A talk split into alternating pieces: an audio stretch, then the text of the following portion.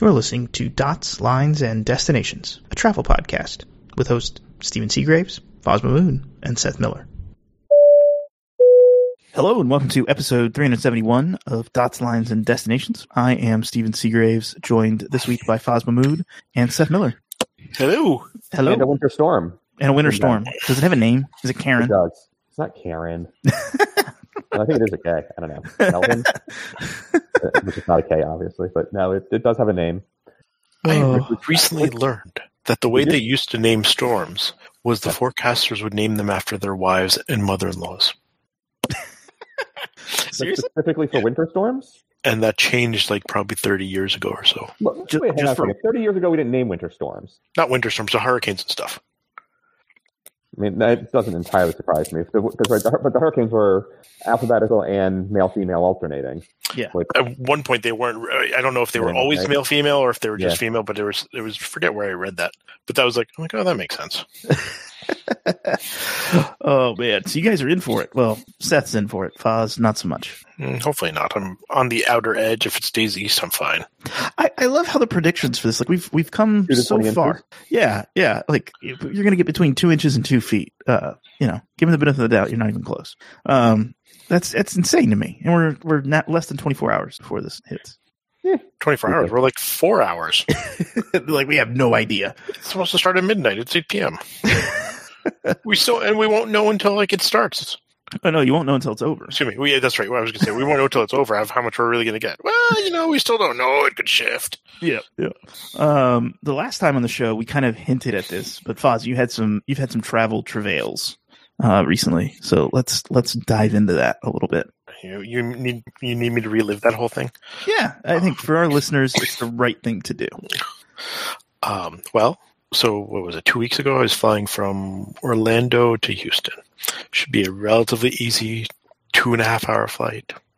Now, thunderstorms were predicted in Houston in the afternoon, but we left Orlando on time. I fell asleep somewhere over the Gulf. Woke up to realize we're circling. I'm like, oh, this can't be good. And I think we circled for about half an hour or so, and then we diverted to New Orleans with, I want to say, 6 or 7 other planes getting diverted to New Orleans.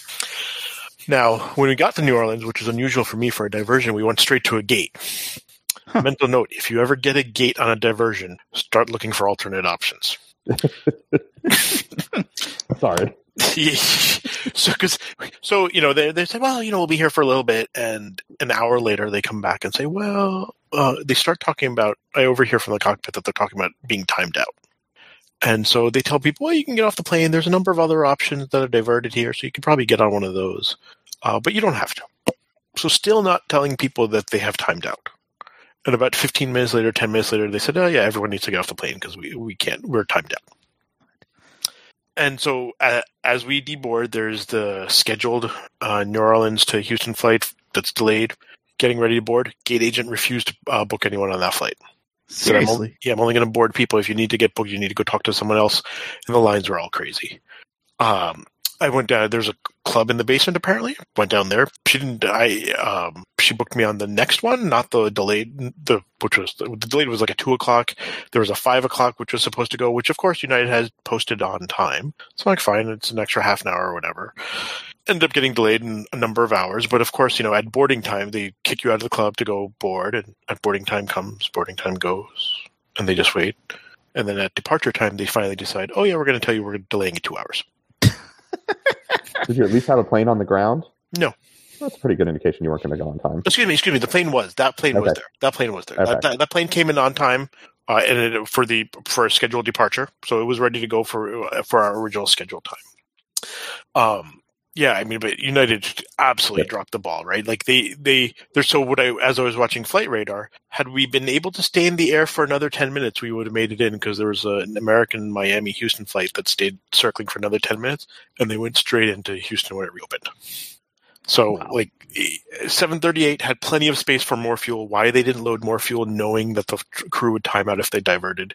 It just escapes me. And the fact that they just waited so long, that a delayed flight, the delayed flight from 2:00 that was leaving just as we were getting off, went out half empty. So the one that the agent wouldn't put anybody on. Yep. Wow. Yeah, that's. I mean, On the one hand, my guess is the agent was the only person working the gate and had to get the plane out so it could get in the sequence and like not lose its slot. On the other hand, it still sucks for passengers.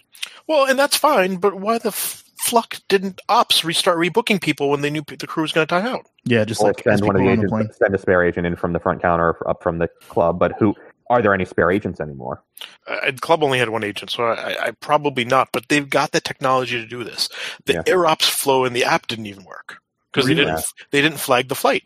Because for the flow to work... The flight wasn't still marked as on the ground and open? Well, so what I've learned over time is the only way you get the rebooking, the red flag, is if someone has to flip a switch somewhere. Mm. On your inbound that got screwed or on the plane that you're trying to get to? On the flight that you're on or the flight you're about to go out on, right? It doesn't whatever flight you're on, when there's an air op, there's supposed to be a button. Because the times of when it shows up varies every time. So it's not automated. Hmm. Well, the upside is you got to see the inside of the new airport, which was admittedly very nice. I didn't realize there was a United Club there. There is in the ground floor. They made a big deal. That was one of the ones when that airport opened. It was like one of three new clubs that year. I want to say it was like that, like a Fort Lauderdale remodel and RDU maybe. I remember that being news and the LAX Polaris maybe opened the same time. Mm. Back when United invested in lounges? I've thought about writing a post about how crappy the United clubs are in general. I mean, but that'll attract a lot of winning conversations. Yeah. But to be fair, all the clubs are mediocre at this point. I would disagree. I think Delta's got the best recipe, honestly. I'm always underwhelmed, and maybe it's just because I always go to New York.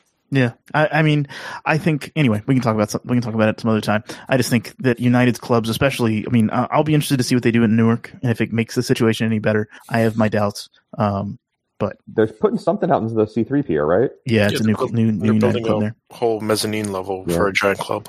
Yeah, New Orleans and RDU were both announced in early 2019 on the day they opened the Polaris Lounge in LAX, January 2019. I didn't realize RDU had one too. Oh, that's nice. Yeah. Well, so you finally made it. How late were you getting into Houston? I think I was supposed to get in at 3:30, and I got in at 10. Oh, gosh. You've been better off driving almost. If I got in the car when I diverted, I would have gotten to Houston before I got there. Yeah. Okay, from New Orleans. I was thinking, you were thinking from Orlando. I was like, absolutely not. No. From New Orleans, yeah. And that's a pretty easy drive. Easy, yeah. I can. Foz, it was 1979 when they went from women's names to men's and women's names for the storms. See, I looked that up while we were talking about this, and I said 40 years. Yeah, it's just hard to believe it's been that long. Also, apparently in 2020 we retired the names Eta and Iota. So I guess that whole when you run out of regular letters, you start using the Greek names. Greek letters.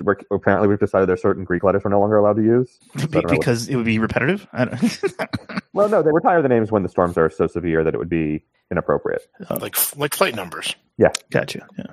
You guys remember when they just speaking of flight numbers and retirements, when they switched the flight planning software from United to Continental and put a couple flight numbers back into the system and people freaked the hell out? Yeah, didn't they put 93 back in? I don't remember if 93 went in, but one or two other accidents went back in, and the DC-10 at O'Hare, I think that number's gone. And people truly freaked out, it was the biggest affront they had ever seen to history. Anyway. The things we get worked up over. Well, it was flyer talk, so yeah, that's true. Tell me about Skybot, Cam, Seth. So this one came in from a friend of ours. Hey, Mac-Man, if you're listening, thinking I would put one on my roof, which I actually am strongly considered it, but ultimately decided the views weren't worth it. This is a guy who came up with the idea of using an old security camera and an ADS-B receiver and linking them all together through, I think he's using Azure, but sort of a system where when the ADS-B receiver pings that there's something directly overhead, it sends controls to the camera to point in that direction and snap a picture, which then gets uploaded to a website that looks in the picture to try to identify an airplane. And if it can identify an airplane, crops it, captions it, and then uploads it to a website. And so he ends up with just random collection of this is an airplane over my house. And it's old outdoor security camera quality footage of planes 30,000 feet away. So not the best photos, to say the least, but it's pretty amusing. Almost reminds me of the BA marketing. Yes. In London. Yeah, like, they'd have a billboard with an arrow and as the plane's landing, and when the plane was in the right place, it would flash on the board what plane it was. Oh, that's cool. I heard you guys talk about that, but I never realized what it was. Yeah, it would identify the plane as it was going over, I think, the M1 or one of the highways, and point at it and say that flight's coming in from blah. Hmm. Yeah. That's pretty cool. Yeah, it's a neat idea. I just remembered we do have a little bit of follow-up. I wanted to talk briefly about the drones. When we in Abu Dhabi? Abu Dhabi, yeah. We had talked about it briefly, and we didn't really understand why. We just thought maybe people were violating the airspace, but in reality, it seems like it's a little more severe than that. Yeah, there was that whole rebels claim to have flown a drone into Abu Dhabi airport airspace and crashed it near a fuel truck. Yeah. And blew up the fuel truck, maybe? Yeah. Yeah, so oops. So, yes, that would be why things are banned right now, why drones are banned. I think there's been some other slight attacks, right? This isn't the first drone attack in the UAE that I'm aware of, I don't think. Yeah, I think you're right. But I don't know. There seems to be... I'm not sure that saying you can't fly drones is going to actually stop the attack, so... Yeah. I guess maybe it helps if they see anything they can know immediately to try to take it out because it shouldn't be there. Yeah, even if it's in a quote-unquote approved space.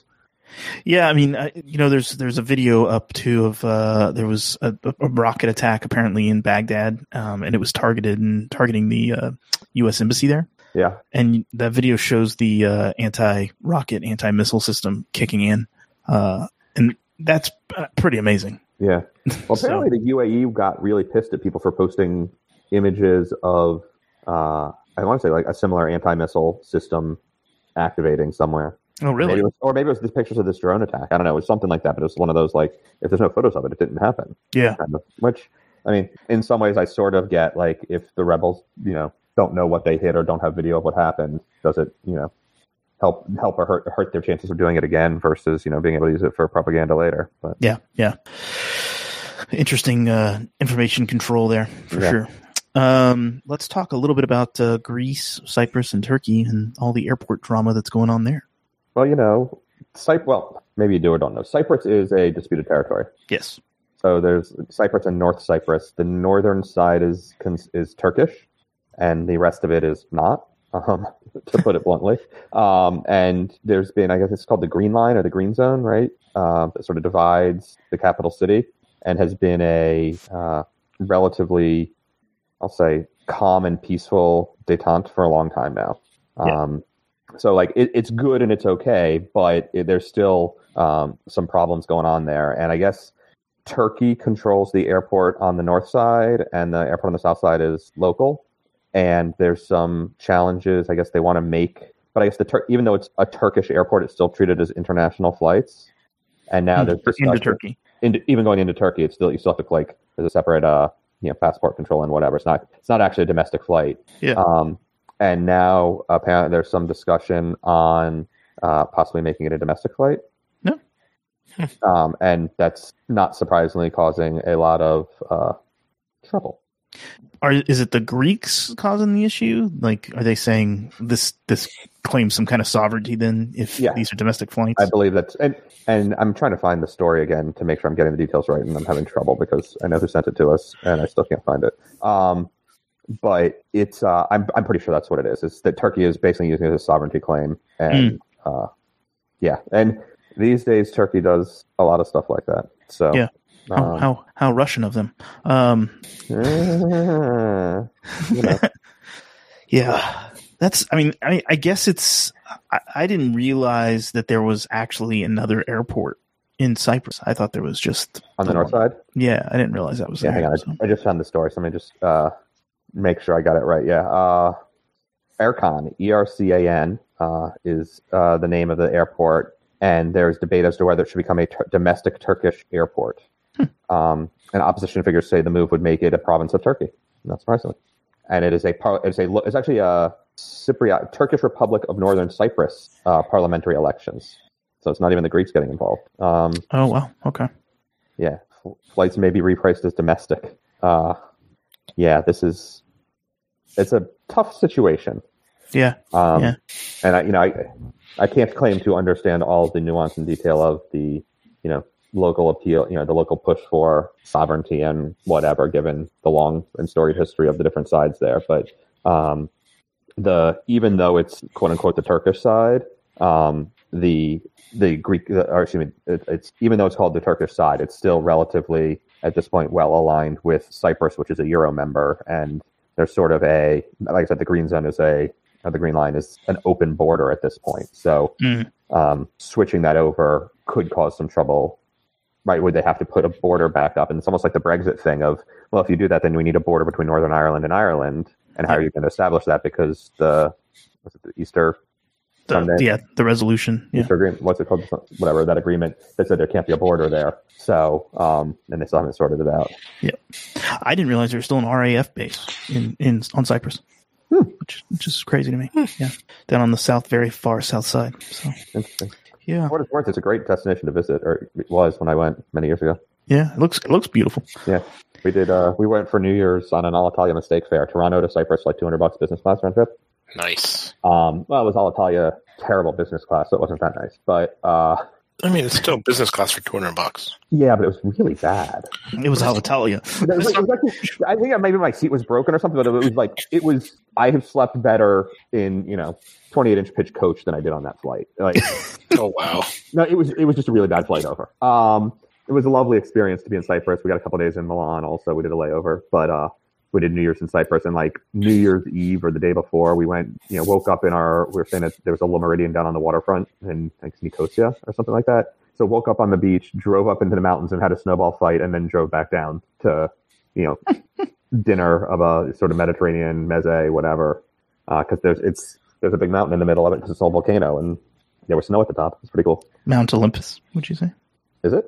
Yeah. Oh, there you go. Not that it's good at geography, it turns out. I want to talk about BA leaving JFK Terminal 7 in December. Yes. This is, I mean, we all know that Terminal 7 is going away eventually, and it's going to be rebuilt. So everyone's going to have to leave at some point.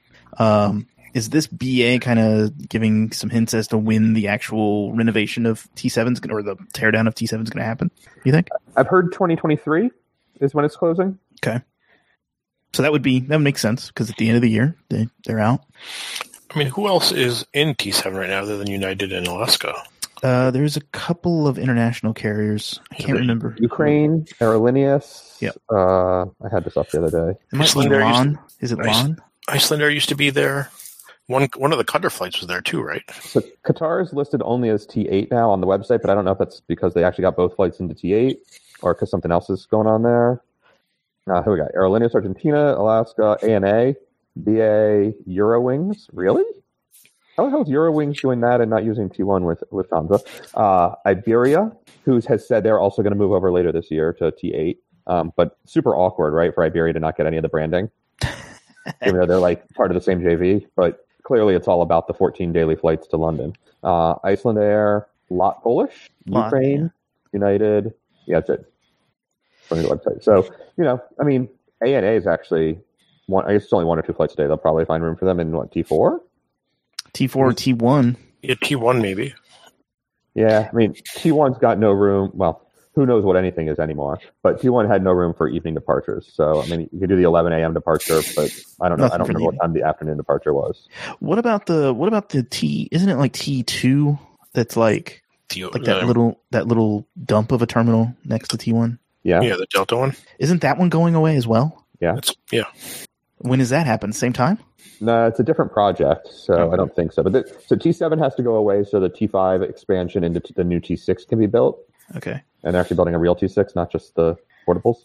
That was what it was when JetBlue first started operations. So, okay, so let's walk through that then. So they're going to take T5, they're going to expand it out, make a true T6. Will they build a new T7? That's not part of the initial plan, I don't think.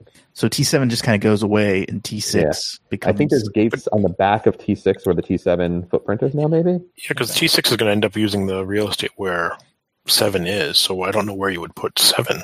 Okay. I got the pictures here. Right, because it's supposed to just be 3 terminals by the end of it. Was that not the plan? 8, 1, and 2, or whatever it was? Well, they'll be like the 4 complex, the 5 complex, the 1 complex, and the 8 complex. I thought the 1 complex was going to move into the other one, the 4 complex at some point. That's a really long hallway.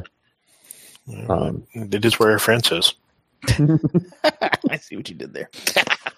I tried. I'm trying to find the picture there. So this is because it just seems like they're moving. It just seems like shuffleboard, right? All the terminals right now, besides 5 and 8, are kind of dumps. 4 is okay. It's still gonna be a shitty airport. The new one, the new T1 is gonna replace 1 and 2 and sort of where 3 was and become more significantly more useful gate space, but sort of like the taxiway for T4, how it sort of angles in at the end there. Yeah. Will be mirrored on the other half of T1, so that's part of it. So I'm trying to find the pictures. There's some. And does JetBlue get exclusive use of this new terminal, or is it shared space? JetBlue is still going to be the operator of T5, but it's going to be a lot of partners in the T6 side now. Okay. And so I still can't get over the fact that British Airways invested so much money in T7 just in time for it to go away. Yeah. Yeah. So here we go. The original JFK rebuild was announced in 2017. The T1, T2 complex, that there's the T4 basically stays as is, although I think part of it's going to extend or could extend. T5 extends across where 6 and 7 were. And then 8, this isn't actually the version of 8 that's going to happen, but 8 is going to, at one point had the opportunity to completely redesign and reshape into fingers coming out rather than parallel concourses with the underground, but it's keeping the underground. And I think they said the far pier could still be extended or expanded to handle more larger planes. But one of the interesting things to me is how they're going to do, the evening rush at T8 was no joke with wide body outbounds, and adding BA's wide bodies in, they added a few extra gates with the work that they're doing, but it's going to be interesting to see how they manage that. Yeah, especially if BA brings back A380s, right? Never had 380s at JFK. Never did? Okay. If they extend out the main pier to the north, right, because it's basically you just drops off right at where the terminal enters, you can push flights out of that way back towards where T7 is and stuff, right? Because right now most of the traffic goes south. Yeah, but that's where the expansion was, but it's only there's only room to put in 2 or 3 contact gates there. Yeah, it's not a ton of space, but they can get a couple of gates in there. Yeah. But if they start using those, then they can push planes to the north to get out of the terminal complex, whereas traditionally right now they go to the south. Yeah, so that'll be – I'm not sure how the taxiways are going to get affected by that. But, the lounge situation is going to be super interesting to me also. So no more Concorde room at JFK? Or do you think they build one in T8? Well, they are, but they're not going to call it that, I don't think. Right? The history of that going back to actual Concorde operations is pretty cool. Yeah. And then it was their sort of super premium, paid first or very, very frequent flyer, higher than Gold Card members. And now they're building they're going to sort of update the flagship dining experience to replace the Concorde room, essentially, with a champagne bar and various other things. Then there's going to be a true first-class lounge with dining available, although I don't know, it was unclear if it's a la carte or just buffet. I think it's just buffet, and then a business class also still with food available and lounge, and all 3 of those are going to be basically in the existing or expanded footprint of lounge space in the what's called Concourse B, the main part of T8. Mm-hmm. And then if you have an Admirals Club membership or status that gets you in there, you got to go to the far pier through the underground and go out there to use the other lounge, because there's not going to be an Admirals Club in the main pier. There isn't, no. There isn't? Nope, they got rid of it when they did flagship. Really? At least I haven't seen it every time I've gone. What used to be the Admirals Club is all flagship now. See, you must be right, because I'm thinking about it, and when you walked into the front desk, I thought there was something off to the right that was... Right, that was the first class, whatever. The first class. That was the old first class. You'd go through the sliding door, and that was the first class lounge. Okay. And then beyond that was the... but what was that... What the first class lounge is now the dining area, but the entrance is further down. Okay, so I remember when they did all the construction, and they had half the lounge was on the overpass, up there, and what was going on. But I really thought. Admittedly, I was fortunate that a few times I've been in there in the last few years, which is now long enough ago, I can barely remember any of it. Was flying business class, so I was in the flagship section anyways. But I really thought there was a Admirals Club there. I guess not though. Yeah, either way, it still sucks. And so, it looks like there is one now. So they must have built it after, since last time I was there. Okay. So maybe that's what it was. And when the last time I was there, clearly it was a while ago. Yeah. There was no Admirals Club. They were sending everyone to the sea concourse.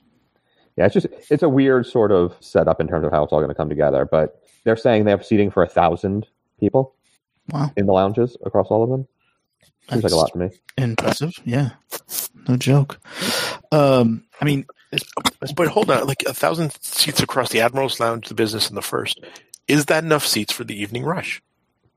When you think of the number of premium seats, yeah. So if you figure they've got 70 premium seats per plane, yeah, and PA's got 8 flights within 4 hours. So let's call it they do 14 flights a day. Let's say there's 2 or 3 morning flights, so there's a dozen evening flights at 70 seats each. That's 1,000 seats, and you still need to get status in. And the Qatar LATAM, excuse me. No, LATAM moved to T4 because they're not their friends. Cathay, but they don't have any passengers. No, there are some partners. There's no doubt. Iberia will be over there eventually. Like, it's close, and there's going to be status, but not all the seats can be sold, and there's some staggering, right? Like the people after 6 p.m., some of the people have to go get on planes, but it is a lot of seats. Is it enough? Probably not, because that would mean everybody has to sit next to somebody. But it still seems like a huge number. It does, but there's a lot of seats that leave in the evening, and that's right. Yeah, because between BA, because AA still has a few flights, right? They've got. Sure. Pardon this interruption, but in the upcoming conversation about the JFK Tel Aviv flight on American Airlines, I clearly meant the Delhi flight. It makes a lot more sense that way. To London, but they've got Rio, they've got Sao Paulo, Buenos Aires. Nothing to China. No. Nothing to Europe really anymore. London is Europe in AA's eyes. Well, that's it, though. But they also have Tel Aviv right now. Has that started? Yeah, I guess. Yeah, I think it has. Yeah, and it flies via Bangor most days. Seriously? Yeah, you didn't hear this? They to fly the optimal routing and be able to make it nonstop, they needed Russian overflight privileges, and someone forgot to ask for that and assumed that it would get grandfathered in with some of the other stuff that they have, but Russia's being Russia and decided not to. And so now the flight goes out, and if the winds are particularly strong and it hits us, and they basically time out, the pilots time out, and they have to divert and basically land it in Bangor, and they swap in pilots. So every now and then you'll see a 319 do a JFK to Bangor run to carry pilots up there or something like that. There's some weird stuff going on. That is, oh my God. Wow. I did not realize that. And then the flight was suspended a little bit, but for a couple of days, I think. It's been super dramatic. Well, it was canceled. It's getting canceled, too. So canceled on Saturday, canceled on Sunday already. So it's... Well, there's a blizzard, dude. Yeah, that I get. It's at least been doing it nonstop for the last week. Yeah. Okay. Yeah. It really is a winds thing. Yeah, no, JFK will get slammed with the storm with the way the track currently is. Yeah. So now that we've talked about JFK enough, there's a boom factory coming to Greensboro. Wow. The Triad area. Is this the old Continental hangar? I think they're building new, but I'd have to look at the map to know where the old Continental hangar was. The first thing I'm going to say is they claimed it's a $500 million investment, and Boom doesn't have $500 million. Does anything in North Carolina cost $500 million? A 65-acre facility, including a final assembly line for the Overture supersonic airplane that may eventually have engines. So the shell of a plane has a factory, but we still don't have a way to power them. No, they said that they're still working very hard with Rolls-Royce on coming up with a design during the big event. But still also promised that it's going to roll out in 2025 and fly in 2026. So after all this work, they're just going to dust off the Snecma engines? They got to do it without afterburner. That was part of the deal. Listen, I have talked a lot about Boom, and I am skeptical of the timelines that they continue to present, given that I've seen things like, engine development and FAA certification timelines. And currently, unless Rolls-Royce was actively testing hardware, it would be hard to have a thing that is certified to fly 3 years from now. And it has to be installed in the plane to be able to do that, right? For the plane to be rolled out and moving. So presumably they're not going to build the plane and then significantly later come back and retrofit the engines in. Yeah. I know they have to be removable for maintenance and whatever, but I don't know. You've got to design assuming that those engines are going to exist and know what the connectors look like. And if you don't have the engine yet, can you do that? you can kind of design it, but I think like fitting and all that stuff still needs to take place. I mean, you could design and define what the connecting looks like. Right? Yeah, you put on the blueprints like, you know, blue wire here, red wire there, fuel flows here, but like, and hope it works, hope everything, like, hope you don't need a design change later. Also, they haven't met any of their deadlines ever, so why would this be? And I mean, to be fair, eventually they've got to meet some deadline, but or not, but. The whole thing is pretty amusing to me. Also, the CEO missed the event because he was isolating with COVID, so that's awkward. Wow. But yeah, it'll be interesting to see if it actually gets built, and if the plant gets built, and if the plane ever gets built. I'm mostly convinced that the XB1, the baby plane simulator, and I've said this before on the show, like that's that they're trying to get into service is the moneymaker, right? Mm-hmm. They're going to get that flying and use that to prove that they can go supersonic and raise the money to then finish developing Overture. Because Overture is going to take billions of dollars to develop and build out the assembly line and get running and get through the flight tests and all that stuff. Wow. Yeah. I mean, just think of like thousands of hours of flight testing, and they think they can have that done in like 2.5 years on a supersonic jet that with a number of technologies that have never actually flown commercial. It's really aggressive, honestly. Like, by the way, the FAA is kind of being sticklers about certification, being much more strict about certifications lately, as is EASA. Oh, but I thought they were in the pocket of the airlines. In some ways, they are. I'm being a smart ass. No, but right, but there's also like when airworthiness directives come out, that's like, hey, maybe you need to make sure your fuel tanks don't explode because of a thing with a wire, you know, abrasion of wires that might be a problem. But yeah, you can have 7 years to complete the retrofits. Sure. Oh yeah, yeah. The FAA just changed put out a proposal changing the rules for if you file a fake medical license and get caught, typically your commercial or license, you know, your certification, or if you're a training pilot's allowed to do the same thing, is immediately suspended. Thank goodness. And then you're allowed to apply for a new one. The wait currently, as it stands, is 1 year. Like, so your penalty is a 1 year penalty, and you have to go pass a real physical. Under revised guidance, they're now going to change that to 9 months. And I don't understand why. I guess that there might be sort of an impending pilot shortage, and that's going to be a problem. But do we want to keep the folks that faked their records as the pilots? Why is that a smart choice? Why is it not a permanent ban? Yep. And unlike last week, Foz, I don't think it's FAA inspectors on a power trip. Okay. Well, that was last week. I know, I'm teasing you. But anyways. Speaking of weird pilot stuff, Qatar has some interesting pilot fatigue stuff going on with regard to records being altered and rest times and things like that. It's pretty wild. Yeah, this was a crazy story. So it's the hours altered. I'm not sure I'd call it altered, although I didn't understand that part of the claim. But basically, management is saying if you're in the rest bunk, it doesn't count as travel time or work time. So you get to count those as rest hours, despite like every regulator everywhere else in the world saying no, that's part of a duty day. Yeah, and so that's worrisome. Yeah, to me, if you're on a plane, resting in a bunk because you just flew for 4 hours, that's not rest time. Like, that's not active work time, but it's not rest. So anyway, it's crazy. Yeah. And some of this is coming out from some of the pilots, right? Like, they're talking about this and they're complaining about fatigue and things. So interesting. I mean, yeah. And, you know, not like Qatar has anything else going on. Right? Well, I mean, you know, they no longer have their, Airbus A350s, but they might get some 777X freighters. Finally. They're also leasing a bunch of random planes. Yeah. But I think what are they leasing? What else are they leasing new? I know they had the Cathay 777s at one point. I just heard Oman Air A330s. Oh, interesting.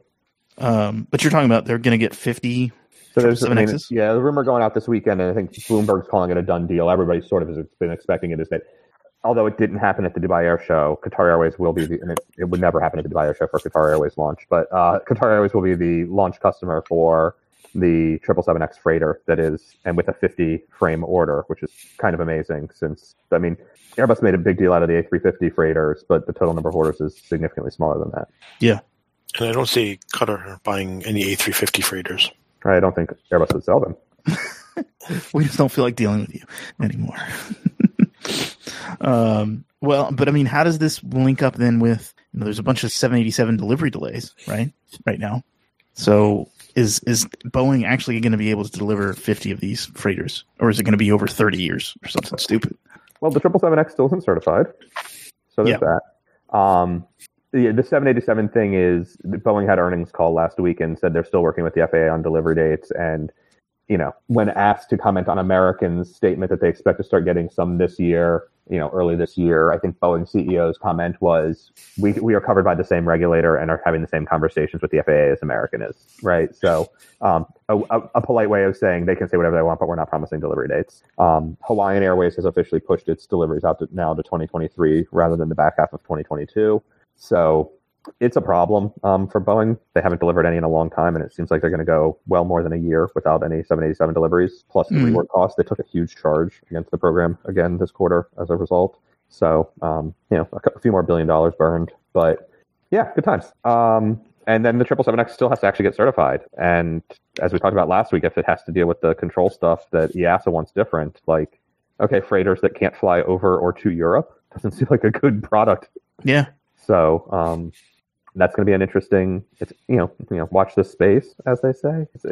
It's happening. The freighter is going to be, you know, I'm not sure I would call it Boeing's newest jet model to be announced, since it's just a derivative of the 777X. But yeah, good times. Yeah. Boeing is investing in Wisk. I had no idea what Wisk was. So did you think they were buying a whole bunch of things to whip eggs with? Yeah, I mean, that's or perhaps laundry detergent. I was going to say, wasn't Whisk a laundry detergent in the 80s? Yeah, just Tide rolled over them and washed them away. It was. God. Roll Tide. No, what? I'm against. Oh God! Just stop. Aren't you from Florida? You should just be against. There's a lot of things I shouldn't do. What was I going to say? Derailed my own.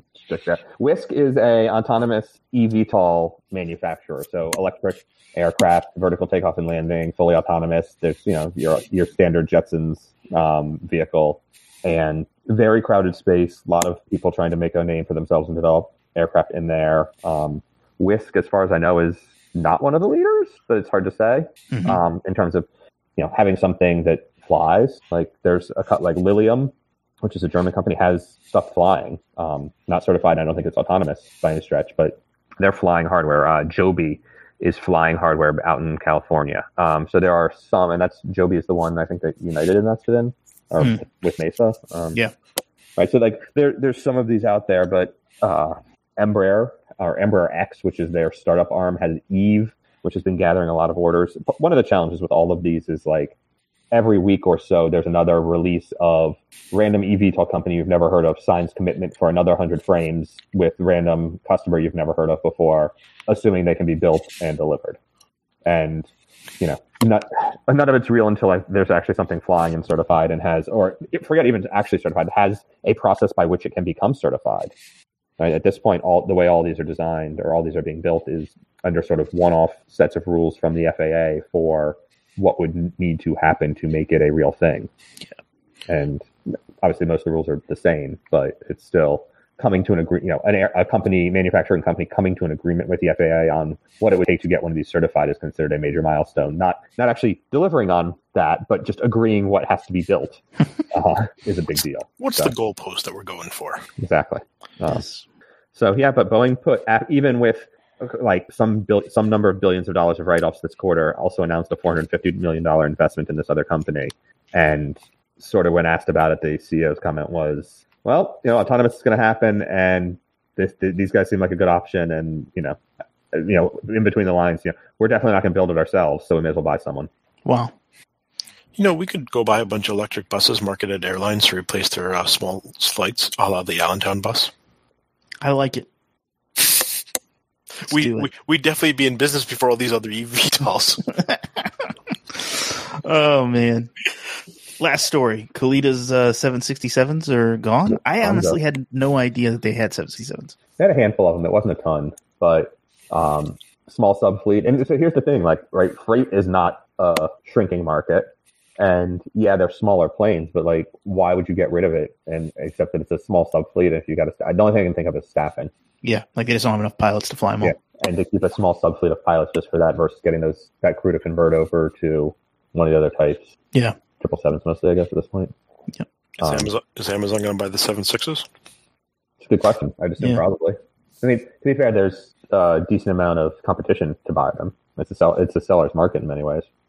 All right, like forget, you know, there's a backlog of, I want to say, maybe it was, I don't remember now, was it 767 conversions? It was like a 5-year backlog, and it dropped to 4.5 years for conversions, and everybody got super excited. But yeah, fully converted, kitted out, already cargo rated. Those have got to go for a pretty penny. Yeah, you would think they're doing pretty well. Yeah, but who knows? For our Patreon subscribers, we're going to talk a little bit about 737 Maxes in Antarctica, from some stolen computers and some broken doors. Airplane computers. Sorry, fancy computers. Yeah. So, but if you're not a Patreon subscriber, you can become a subscriber and get that extra content. And yeah, we'll talk to you next show. Happy travels. Take care. Catch you later.